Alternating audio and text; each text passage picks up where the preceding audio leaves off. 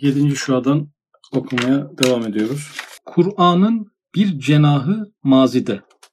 Şimdi Kur'an'ın iki tane yönünü çizeceğiz. Bir geçmiş taraf bir de gelecek taraf.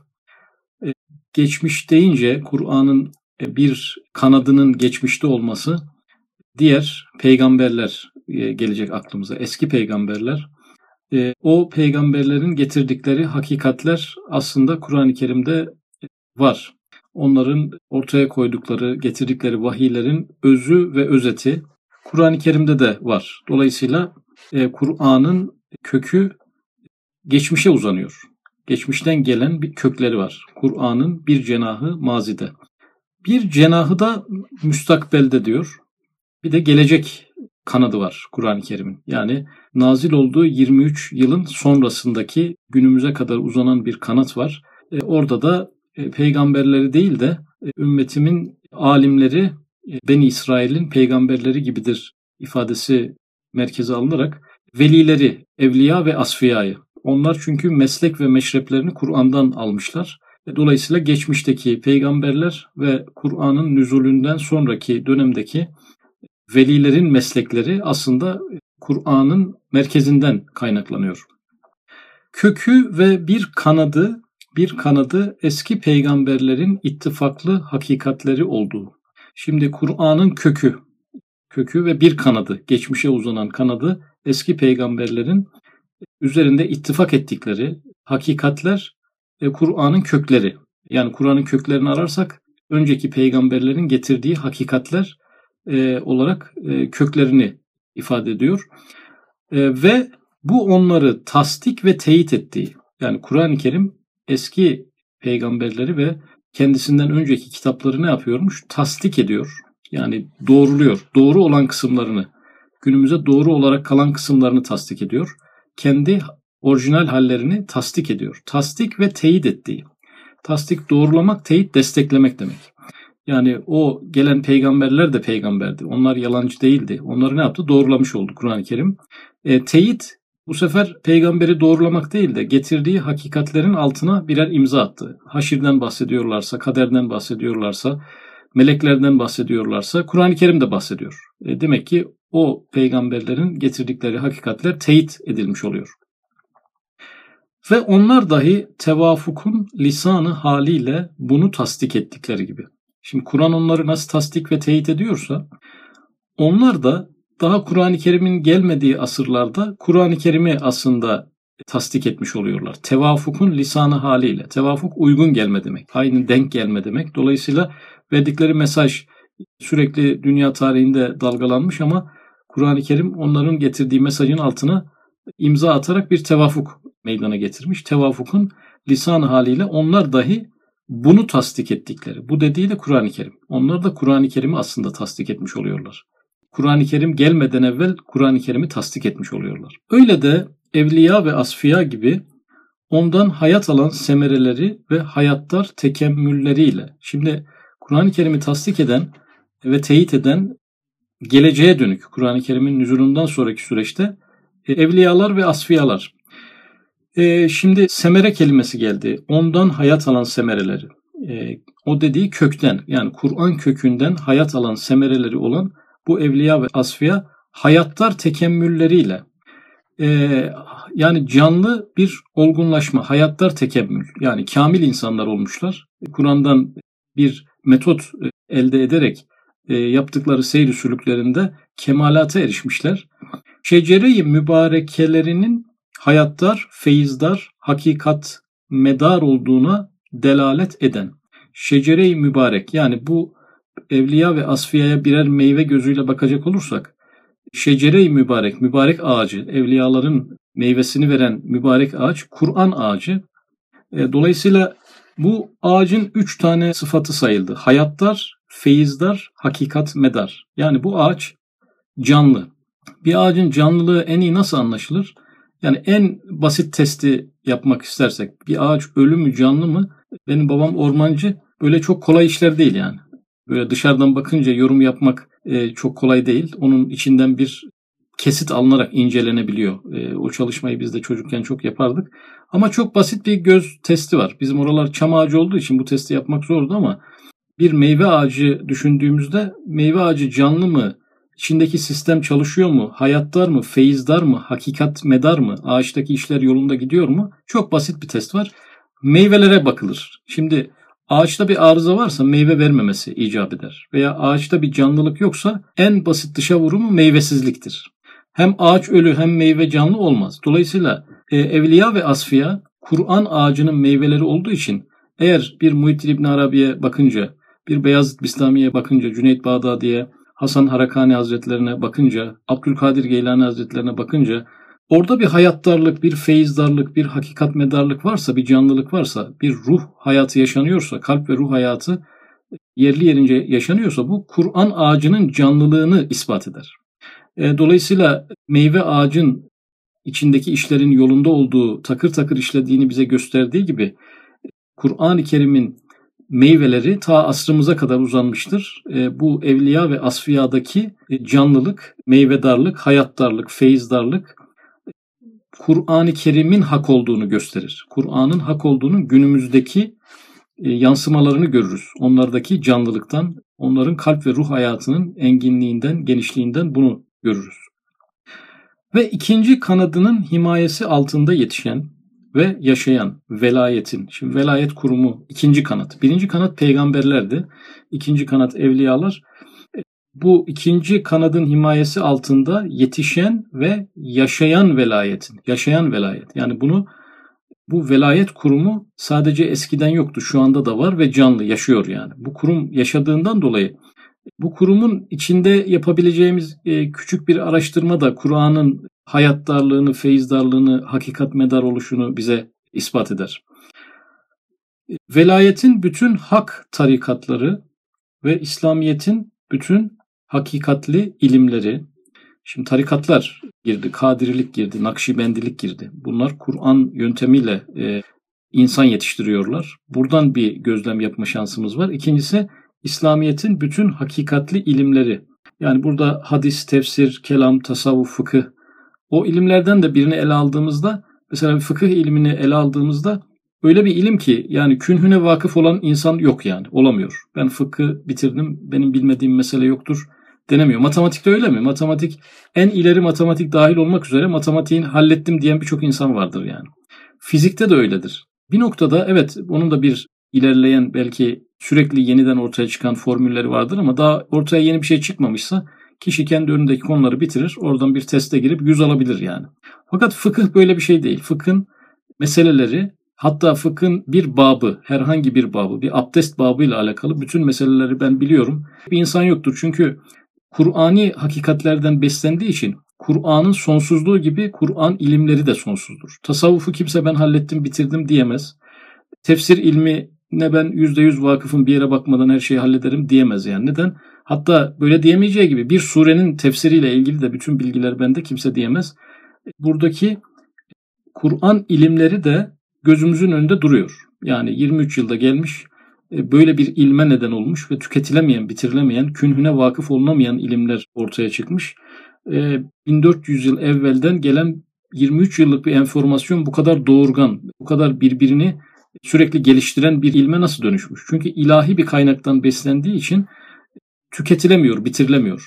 Sonu gelmiyor bu ilimlerin. Evet, bütün hakikatli ilimleri Kur'an'ın aynı hak ve mecma hakaik yani hakikatlerin toplanma merkezi ve camiiyette misilsiz bir harika olduğuna şehadet eder. Hakikat namına insanın kalp ve ruh hayatına lazım olan her şeyi tam bir kapsama alanıyla içine aldığından dolayı camiyet kelimesi geldi. Misilsiz bir harika olduğuna şehadet eder. Böyle bir örnek e, yok. Altıncısı Kur'an'ın altı ciheti nuranidir. Kur'an'ın altı tarafı sıdk ve hakkaniyetini gösterir. Yani doğruluğunu ve gerçekliğini gösterir. Altı tane yön. Yani alt, üst, ön, arka, sağ ve sol yönler.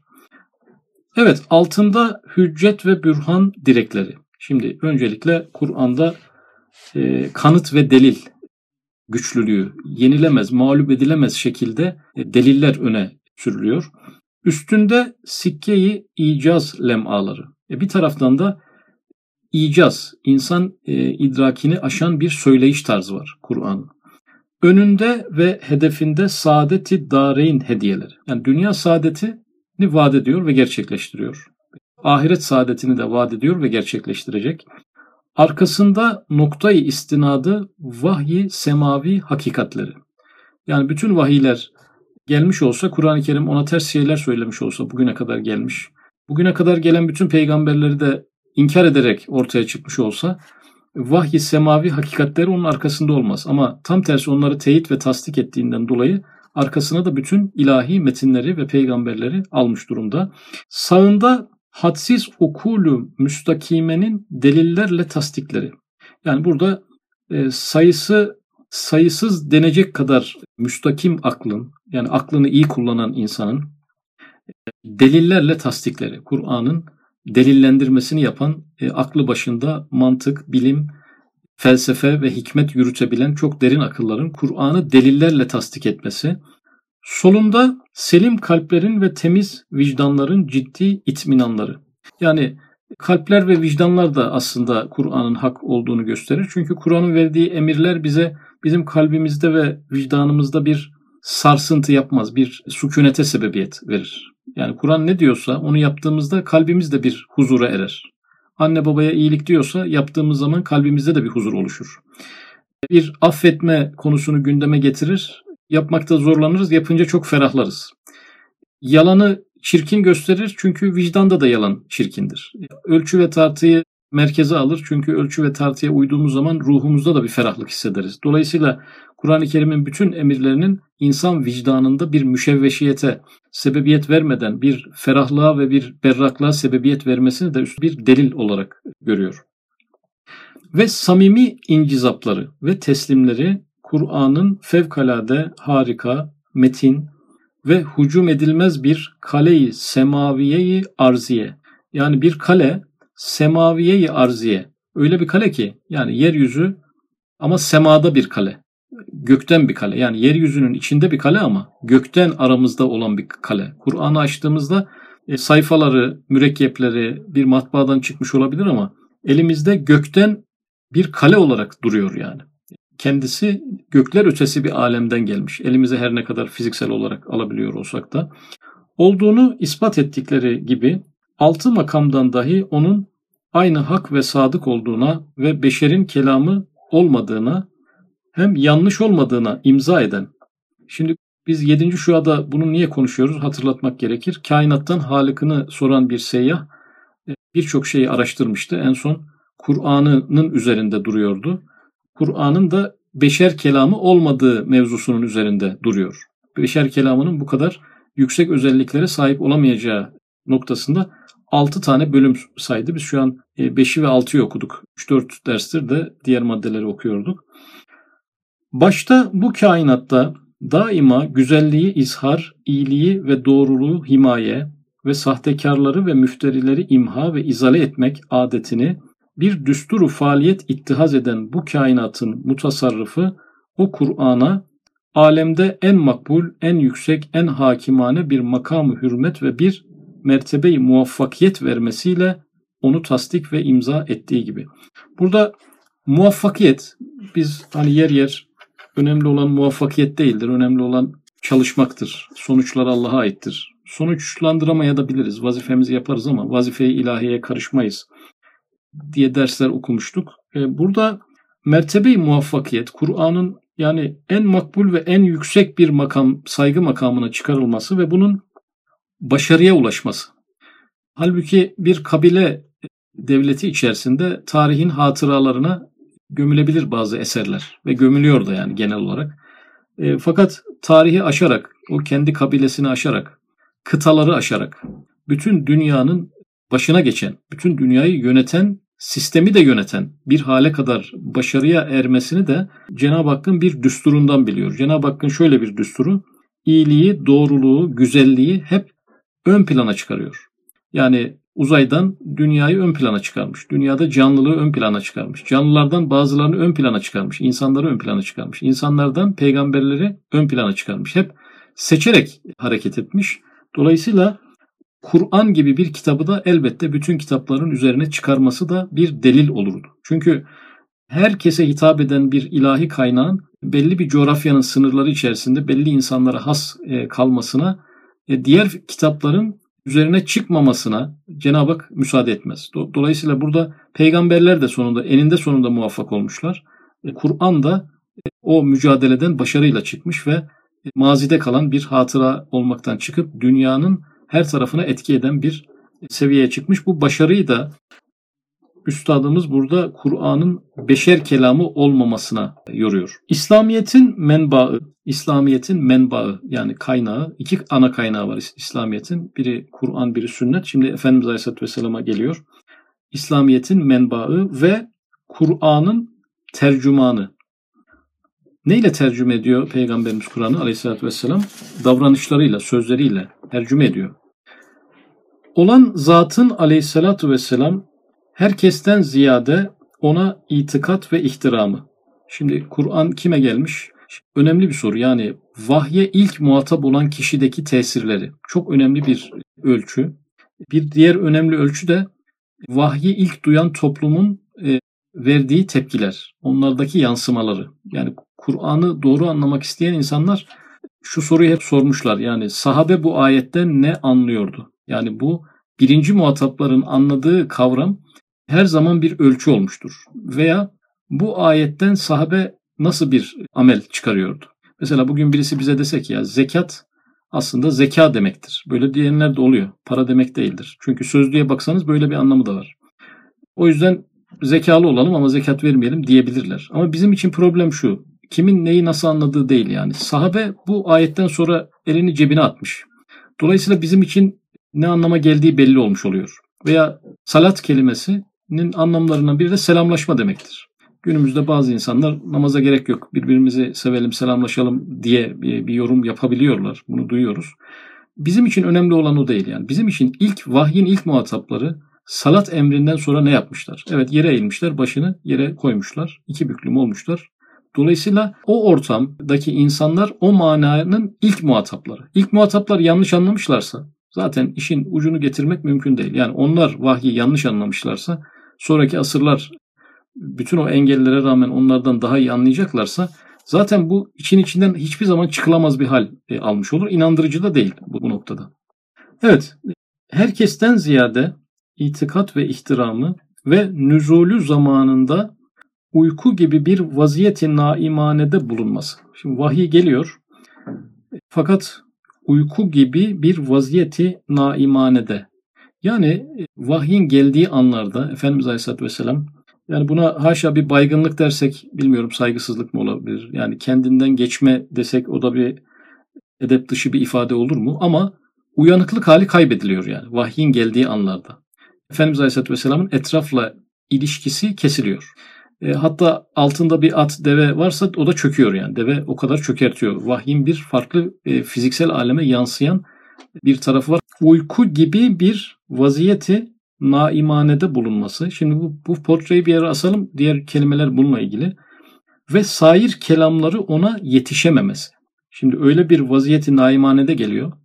Yani fizik alemden insanı kopartan bir şekilde geliyor ama gelen cümleler diğer kelamlar ona yetişemiyor artık. Yani hiçbir edebiyat, hiçbir belagat o naimane halinde gelen cümlelere yetişemiyor. Bu masa başı bir çalışma cümle yazılmıyor orada. Dikkatli bir şekilde konsantrasyonla bazı ifadeler arka arkaya eklenmiyor. Ona rağmen diğer kelamlar buna yetişemiyor. Ve bir derece benzememesi. Yani diğer kelamlara da benzemiyor. Yani insanoğlunun konuştuğu cümle yapıları belli. Kur'an'ın yapısı diğer insanların üsluplarına, edebiyatına benzemiyor. Hatta Efendimiz Aleyhisselatü Vesselam'ın kendi sözlerine de benzemiyor. Yani Kur'an'a biraz vakıf, hadisleri vakit geçirmiş birisi bir hadisi görünce bunun bir ayet olmadığını, bir ayet görünce de bunun bir hadis olmadığını çok rahat yani ezbere bilmese de çıkarır üslubundan. Çünkü e, oldukça birbirlerinden farklı oldukları söyleniyor. O iki üslubun. Bir derece benzememesi ve ümmiyetiyle beraber gitmiş ve gelecek hakiki hadisatı kevniyeyi gaybiyane Kur'an ile tereddütsüz ve itminan ile beyan etmesi. Şimdi üstet asalım dediğim tablo şuydu. Uyku gibi bir vaziyeti naimanede geldi o mesaj. E, fakat geçmişle dünya tarihinin geçmiş büyük hadiselerinden bahsedildi. Gelecek yüzyılların büyük olayları geldi vahiyle. Dünyanın yaratılışıyla ilgili ta en köklere kadar vahiyler geldi. Dünyanın sonuyla ilgili, en sonunda geleceği noktalarla ilgili cümleler geldi. E, dolayısıyla e, çok büyük cümleler gelmiş oldu. Tereddütsüz ve itminan ile beyan etmesi. Kur'an-ı Kerim'in gelecekten verdiği haberler, geçmiş asırlardan verdiği haberler, halen tarih biliminin, arkeoloji biliminin getirdiği veriler var. Kur'an-ı Kerim'in çok eskilere dayalı verdiği bilgilerle alakalı bir şey çürütülmüş değil. Bunların hepsi uyku gibi bir vaziyeti naimanede geliyor. Ümmi bir zatın elinden, ağzından, dilinden dökülüyor. Ve bu beyanları yaparken de bir titreme, sesinde bir tedirginlik, ya, ya tutmazsa diye böyle bir, bir hafif bir ses tonunu, da bu, bir boğukluk veya cümlenin başına belki gibi bir ifade.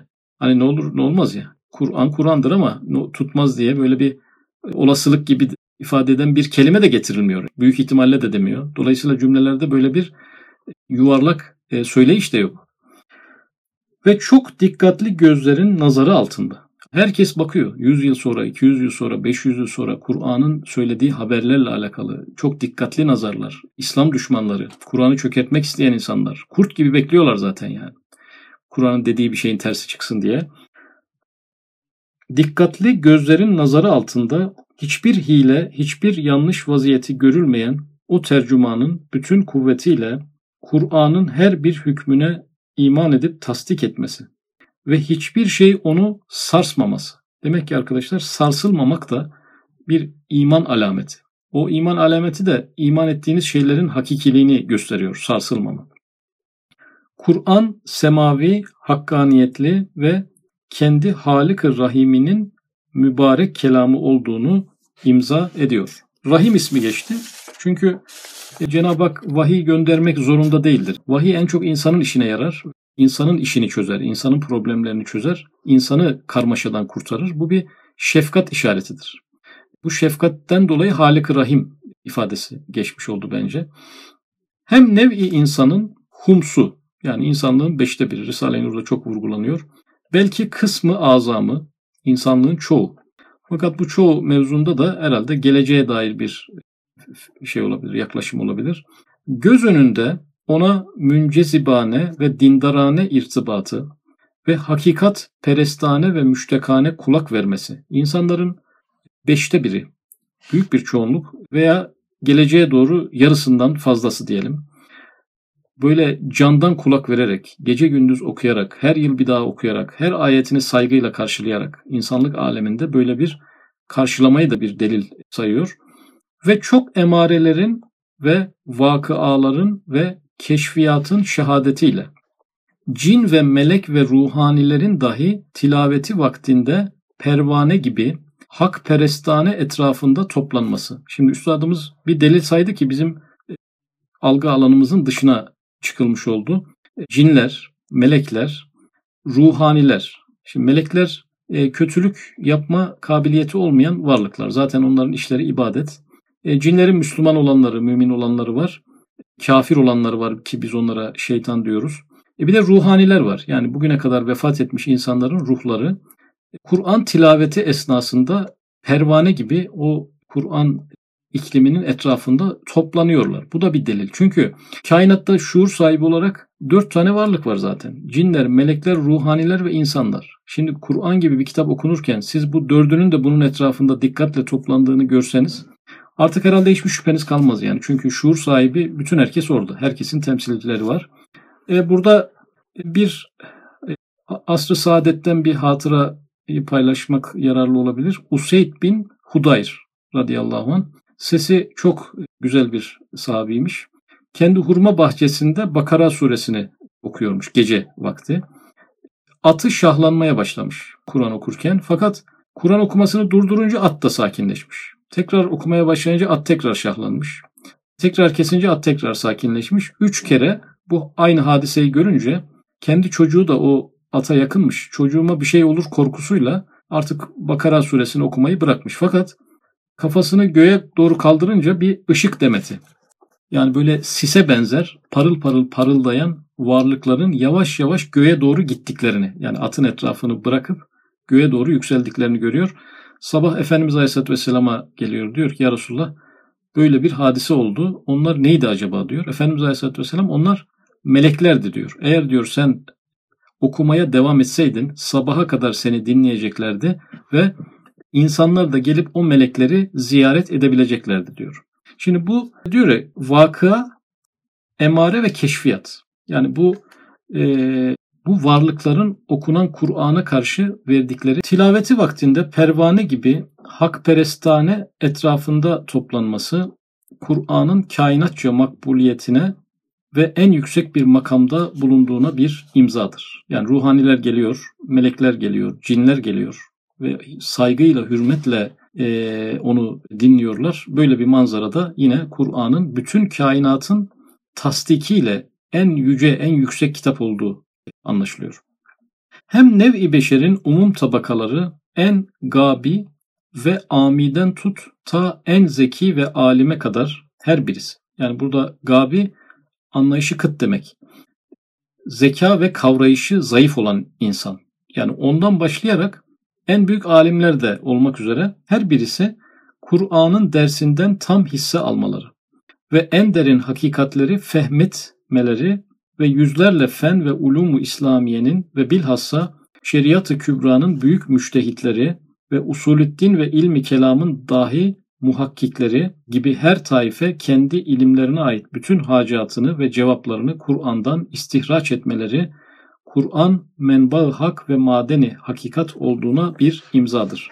Şimdi Kur'an-ı Kerim sadece avam tabakasının meselelerini çözmek üzere planlanmış olsa avam her şeyi anlar ama bu sefer de bu zeki ve alim insanlara bu konu çok basit gelir. Biraz sıkılırlar yani. Bu öyle bir tabirleri göre göre göre göre insanlara bir bunalım gelebilir yani. Çok kavrayışı yüksek insanlara. Fakat en zeki ve en alimler de işin içinde boğuluyorlar yani. Daldıkları zaman onlar da onun bir okyanus olduğunu, boyunu çok çok açtığını görüyorlar. Ama ona rağmen gabi ve ami insanlar da oradan fevkalade şeyler alıyorlar. Halbuki sadece zekiler ve alimler hedef alınarak kurgulanmış olsa bu sefer de avam hiçbir şey anlamaz. Yani nasıl bazı derslerden bazılarımız hiçbir şey anlamıyoruz. Ama burada e, bu iki orta nokta birbirine bitiştirilemez iki orta nokta. İlahi olduğu biraz da buradan anlaşılıyor kitabın. Hem gabi ve amilere hem de zeki ve alimlere her birinin tam hisse almaları. Hissesiz hiçbirinin ayrılmaması.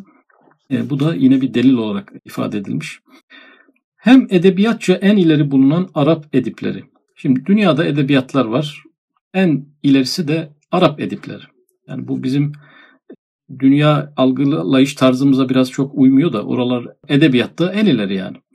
Arap edipleri İslamiyete girmeyenler şimdiye kadar muarazaya pek çok muhtaç oldukları halde Kur'an'ın icazından yedi büyük veçi varken yalnız bir tek veçi olan belagatının tek bir surenin mislini getirmekten istinkafları, kaçınmaları ve şimdiye kadar gelen ve muaraza ile şöhret kazanmak isteyen meşhur belilerin ve dahi alimlerin onun hiçbir veçi icazına karşı çıkamamaları ve acizane sukut etmeleri Kur'an mucize ve takati beşerin fevkinde olduğuna bir imzadır. Şimdi Arap edebiyatçıları sürekli eser veren, bir de İslamiyet'e girmeyenler var. Hepsi Müslüman değil ya. Birçok Müslüman olmayan, birçok inançsız olan Arap edebiyatçıları da var. Kur'an-ı Kerim'in iddiası da meydanda. Bir surenin benzerini getirin. İsterseniz yalnız başınıza değil de tanıdığınız herkesi birleştirerek bunu yapın. E, bu iddia halen duruyor. E, sürekli çağlar geçiyor, nesiller geçiyor. Edebiyatlar da kendi içerisinde bir gelişme kat etmeye devam ederken aynı meydan okumaya karşı Arap edipleri halen istinkaf ediyorlar. Böyle bir mevzuya girmekten kaçınıyorlar. Bunun benzerini yapamayacağını her yüzyıl bir daha aslında ilan etmiş oluyorlar. E, bu da yine e, Kur'an'ın hak bir kitap olduğunu, takati beşerin üzerinde e, insan e, gücünü aşan bir ifade gücüyle e, karşımızda olduğunun ispatı olmuş oluyor.